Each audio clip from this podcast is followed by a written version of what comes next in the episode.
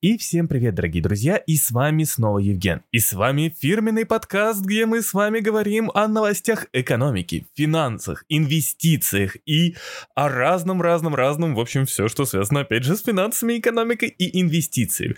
Мы с вами пытаемся обсудить, что было у нас за сегодняшний день такого интересного, что можно подчеркнуть и что может нам помочь а, спрогнозировать какую-то очередную тенденцию в каком-то секторе или в целом в экономике и в каком-то направлении. Ну, давайте, чтобы не тянуть, начнем с самого главного. А самое главное у нас это какое-то странное затишье, которое у нас происходит в данный период времени, где мы с вами просто, э, ну, каждый день мы ожидаем, что вот какие-то серьезные новости идут, что сейчас будет говорить какой-то председатель или представитель какой-то, а, я не знаю, какого-то центрального банка, но ничего. Ничего нет, ничего не происходит. Все говорят об одном и том же рынки в принципе как-то так себе слабенько реагируют пока на все это дело. Особенно мы же сейчас следим с вами за кривой доходностью. Доходности казначейских облигаций, особенно 10-летних, 30-летних, потому что это самые важные у нас на данный момент период времени а, показатели а, экономической веры в э, экономической веры, да, в Соединенных Штатах, а, в связи с чем рынок начинает, э, естественно, бояться в случае, если доходность казначейских облигаций начинает расти, рынок начинает бояться, что сейчас, значит, правительство Соединенных Штатов, ну, скорее всего, даже правильно будет сказать, Федрезерв начнет сворачивать стимулирующие меры, и в итоге все это дело посыпется, то есть рынки потеряют ту самую ликвидность, ту самую поддержку, ту самую денежную подушку, и, э, собственно говоря, все будет не так э, радужно, как у нас было под конец 2020 года, когда ту зимунило и летело вверх все. Вот, поэтому сейчас у нас период какого-то затишья, и мы с вами наблюдаем, мы с вами ждем, мы с вами пытаемся... Э, ну, в общем, понять вообще, что происходит. Потому что вот, э, ну, допустим, с прошлую неделю, да, вот можно было бы сказать так, что она была с. Ну, то есть все падало вроде бы, вроде бы, но ведь падало не так сильно, как, эм, ну, знаете, как это преподносилось, опять же, в тех же СМИ. А падало как-то вот, вот вроде бы красный день такой, вроде бы можно сказать, что все валится, а оно как-то вот все равно не, не, не сильно как-то вот а, все просаживается. Ну, хотя, если смотреть, да, там в долгосрочной перспективе, точнее, в среднесрочной перспективе на какие-то более-менее раздутые компании, такие как, допустим, Tesla, вот, то мы с вами, м, в принципе, увидим, что с февраля месяца, или даже, так сказать, с а, конца января, это там был хай практически 900 долларов э, на Тесла, и что у нас было? И у нас на данный период времени минус 30% потеряла Тесла, и торгуется она сейчас по цене 652 доллара за акцию. А Раз уж мы заговорили про Тесла, давайте поговорим а, о том, что сегодня а, Тесла преподнесла рынку криптовалют. То есть какой праздник она сегодня устроила рынку криптовалют или могла бы все-таки устроить праздник, если бы э, не, так сказать, у, ну, уже, знаете, э, пока нет, ну, то есть не, нету новых инвесторов. Если, если бы были бы новые инвесторы, если бы был э, рынок только вот, знаете, сейчас э, э, запуливался деньгами, если бы сейчас был какой-нибудь конец декабря, ноября, то наверное, бы сегодня биткоин там аж чуть ли не процентов на 20 вырос. А сегодня, в принципе, ничего такого прям экстраординарного не случилось. И в данный период времени цена за биткоин 56 тысяч ровно, когда утром там он был плюс-минус, э, ну, утром по Москве, естественно, где-то плюс-минус в районе 54-53. Так вот, что же Тесла преподнесла? А преподнесла следующее. Твит Илона Маска, в котором говорилось, а, что теперь новенькую Теслу можно купить за биткоины. Но Суть в том, что вот как бы звучит громко новость, да? Но мы все это ждали, потому что уже в январе Маск об этом говорил. И даже он говорил, по-моему, до того момента, когда он объявил о том, что Тесла покупает биткоин в качестве инвестиций. И Конечно, это, ну, как бы такая вот вроде бы новость-новость, знаете, такая классная-классная. Но получается так, что а, последнее время биткоин позиционируется с точки зрения того, что это, ну, блин, а, это цифровое золото. Это актив накопления стоимости. И тут тебе раз, и получается следующее, что э, биткоин хотят использовать в качестве валюты. Э, валь, ну, для тех, кто не в курсе, как бы биткоин, он в принципе, так и придумывался неким Сатоши Накамото, э, чтобы это была какая-то валюта, альтернативная валюта. Вот. Но в итоге это превратилось все в цифровое золото и накопление стоимости. Так вот, а получается, что вот интересно, что теперь за биткоин можно будет покупать Тесла. Вот это вот, вот, вот, вот это вот интересно будет посмотреть. А, знаете, здесь самое главное, я уже писал сегодня в посте в телеграм-канале Dart Traders, подписывайтесь, если не подписались, что м, очень прям вот будет показательным э, то, что э, как будет покупаться Тесла за биткоины. То есть будет ли какая-то статистика, будут ли нам это показывать, потому что в принципе в принципе, основная э, аудитория или целевая аудитория Тесла это, ну, можно сказать, те самые миллениалы, которые э, готовы с биткоином и со спиннером, там, я не знаю, бегать. Прав... Ну, я думаю, вы понимаете образ, который я пытаюсь об- об- обрисовать.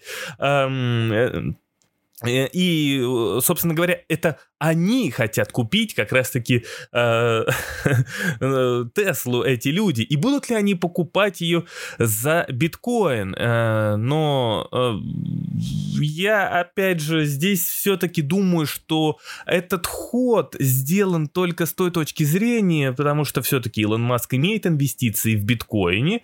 И, как мне кажется, это просто очередной хайп для того, чтобы поднять цену на биткоин. Возможно, для того, чтобы уже зафиксировать какую-то прибыль, потому что от инвестиций в полтора миллиарда, там где-то по цене в районе там 36, что ли, или 40, я не помню, где там покупал Маск, но не ва, 37, по-моему, тысяч, не помню. Но это не, не имеет сути, э, Маск уже до хрена получил.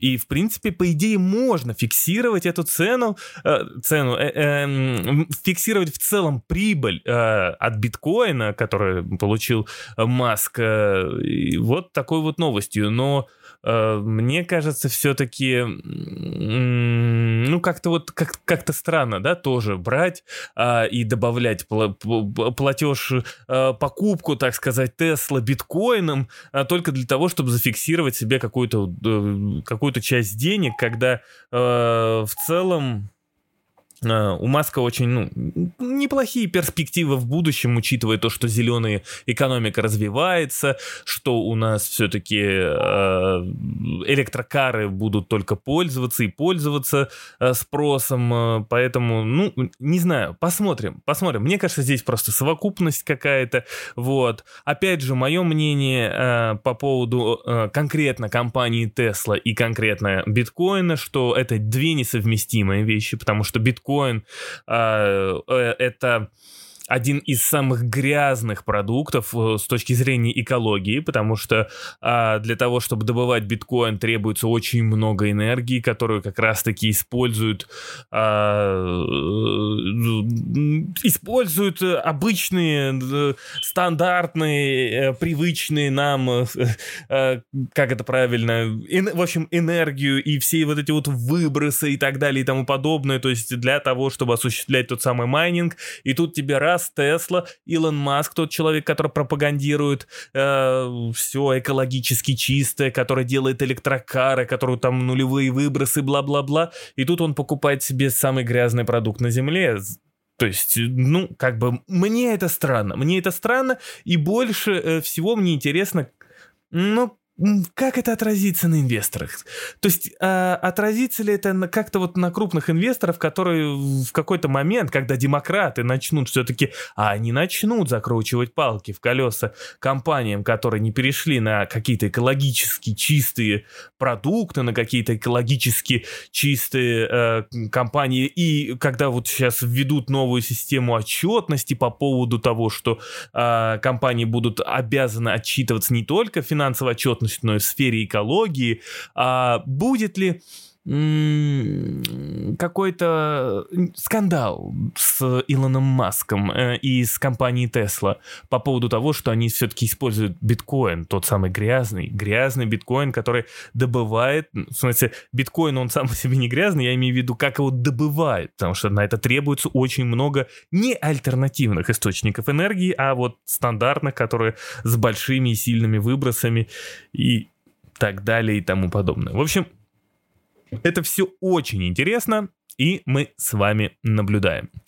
А значит, что... Э, давайте, чтобы далеко от криптовалютного рынка тоже не уходить. Э, что еще сегодня было? Ну, вкратце, а, компания Blockchain.com а, сегодня привлекла 300 миллионов долларов, и с чем мы ее и поздравляем, это тоже позитивно, это тоже показывает а, все-таки на данный момент интерес к криптовалютам, интерес к криптовалютным компаниям, и все это вот как в совокупности сегодня должно было больше дать э, все-таки толчок в цене э, биткоина, но не дало. Не дало, а это означает, что э, пока не то, что вот есть какие-то медвежьи настроения, но когда а, цена не реагирует на такие суперпозитивные новости, это все-таки говорит о том, что есть какой-то некий а, разворот в настроениях людей. Есть, он определенно есть. И самое интересное то, что если доходность, опять же, тех же самых казначейских облигаций в Соединенных Штатах продолжит расти, что если доллар, индекс доллара Соединенных Штатов продолжит расти, то это, естественно, будет давить на рисковые новые активы, такие как биткоин, э, даже э, техи, возможно, потому что это, в общем, на то, что очень сильно уже в данный период времени отросло. А, естественно, менее, меньше всего это будет касаться э, циклические активы и производственные секторы и так далее и тому подобное, вот, но об этом как-нибудь я расскажу подробнее или вот как раз-таки напишу если напишу, если смогу, если найду в себе силы, тот журнал, о котором я вам рассказываю, э, с инвестиционными моими исследованиями. Вот, поэтому э, можно сказать, что про биткоин сегодня все, то есть э, как бы новости, новостей много хороших, но биткоин не так сильно реагирует. А Сегодня у нас был, э, выступ... было опять очередное, уже второй раунд выступлений Джерома Паула, главы э, Федрезерва, и э, главы Минфина Джанет Йеллен. Что они сказали? Ничего интересного. Они не сказали, что можно было бы, знаете, сейчас отметить и сказать-то, что, ну, типа, вот... М- в этом что-то есть, можно двигаться в этом направлении, или вот мы конкретно заливаем бабки, мы конкретно не заливаем бабки. Скорее всего, из их выступлений и... Давайте так, из выступления Паула в основном можно сделать такой вывод, что Федрезерв, в принципе, э, доволен нынешней ситуацией, которая происходит на финансовых рынках. То есть, посмотрите, тот же самый S&P 500, ну да, где-то он красный, где-то он зеленый, но в целом стабильный. А, я не знаю, NASDAQ, ну, да, там техи чуть быстрее, чуть больше падают, чем э, вообще, да, там весь остальной рынок, но в целом он стабильный. И Доу Джонс э, вообще, ну, в принципе, он себя нормально чувствует, он там растет, и все хорошо. И, может быть, не так прям супер-мега сильно, но э, растет, и давайте подытожу, он стабилен. И это, естественно, радует э, Федрезерв. Они, вероятно, поняли, что они сейчас нашли некую точку баланса, вот, но есть впереди неопределенность, о которой, о которой они нас бесконечно убеждают, как мантру проговаривают, что так-то, так-то, так-то, мы ждем высокую инфляцию в краткосрочной перспективе. Мы ждем высокую инфляцию в краткосрочной перспективе, мы ждем инфляцию в краткосрочной перспективе, мы ждем инфляцию в краткосрочной перспективе, и вот так вот они постоянно нас уговаривают, чтобы мы не боялись эту высокую инфляцию в краткосрочной перспективе. Поэтому а, Федрезерв молодцы. Они прям очень хорошо на данный период времени контролируют ситуацию. И они будут ее максимально стараться удерживать. Экономика Соединенных Штатов показывает сильное восстановление, особенно сильное восстановление, естественно, показывает производственный сектор, но и сфера услуг в Соединенных Штатах тоже начинает показывать какой-то фантастический рост. То есть в целом экономика Соединенных Штатов показывает классный, сильный рост. И вот когда сейчас все больше и больше начнут снимать ограничений, мы с вами увидим, видим, как Соединенные Штаты, как жители Соединенных Штатов побегут с огромной суммой денег, которые они накопили за время пандемии, чеки и так далее и тому подобное, и будут это дело все тратить. То есть мы увидим с вами действительно очень хороший всплеск э, ну, так сказать, расходов в Соединенных Штатах, очень сильный всплеск, естественно, будет в ценовом давлении. То есть инфляция, та самая в краткосрочной перспективе, при открытии экономики будет все э, сильнее и сильнее и, и, и резко расти. Вот. Будет ли это краткосрочном или среднесрочном, э, среднесрочной перспективе все будет зависеть от Федрезерва. А именно, естественно, пока мы видим, что все зависит от риторики Федрезерва, потому что, ну, прям сильно политика Федрезерва не меняется, и они предупреждают, что именно такой политикой и останется, и они не боятся всплеска инфляции. И, понимаете, это вот разница, да, между российским Центробанком, извините, что я его сюда вставляю, потому что, в принципе, не очень хочется о нем говорить, потому потому что, ну, как бы очень странное решение. И вот э, Федрезервом, потому что Федрезерв готовы меняться. Соединенные Штаты готовы менять свою политику, то есть они готовы где-то перетерпеть ту самую высокую инфляцию. В России решили вообще, то есть в России инфляция не популярна, и поэтому, естественно, Россия начинает постепенно, ну, как бы э, увеличивать ставку. Ну, естественно, падают еще в России м- интерес к долговым облигациям, поэтому самое простое решение это увеличить процентную ставку. Вот, а вот в Соединенных Штатах ее будут удерживать на нулевых уровнях, для того, чтобы та самая инфляция наконец-таки начала расти и, естественно, безработица начала падать. Потому что по прогнозам той же Джанет Йеллен, уже в следующем году Соединенные Штаты должны вернуться к безработице до пандемийного уровня. А это рекордный минимум в безработице, понимаете? То есть рекордный минимум в безработице.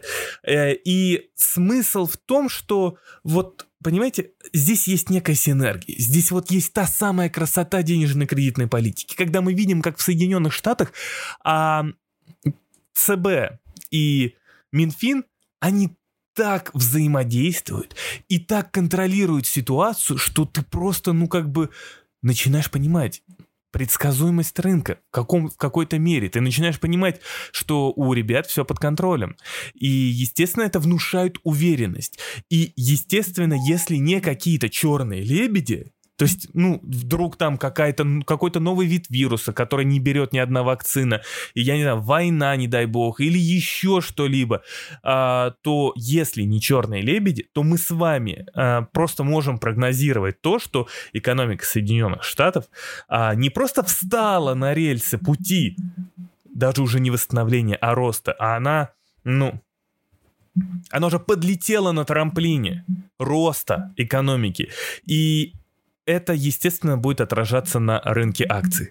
И это даже если мы сейчас увидим спад в каких-то технологических активах, то есть те активы, которые отросли больше всех э, во времена пандемии в 2020 году, под конец 2020 года, даже если будет здесь спад, то если, опять же, не а, тот самый черный лебедь, то эти активы отрастут безоговорочно, и будут дальше расти и тузимунить. Ну, потому что мы видим, что американское общество, как бы это громко не звучало, но То есть инфляция Федрезерв контролирует, а расходы растут, сейчас еще заработные платы начнут расти. Что еще, блин, надо? Вот что еще, блин, надо? А учитывая, что м, еще происходит интересный сдвиг такой, то что а, в Азии было время на то, чтобы в 2020 году обогнать всех и лететь вперед, так вот Азия сейчас начинает терять вот это преимущество.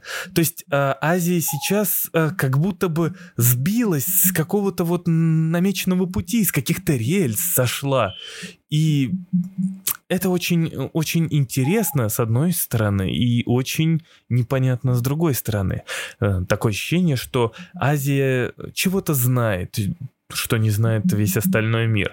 А Запад, э, Запад продолжает э, расти и расти более быстрыми темпами и действовать рискованно.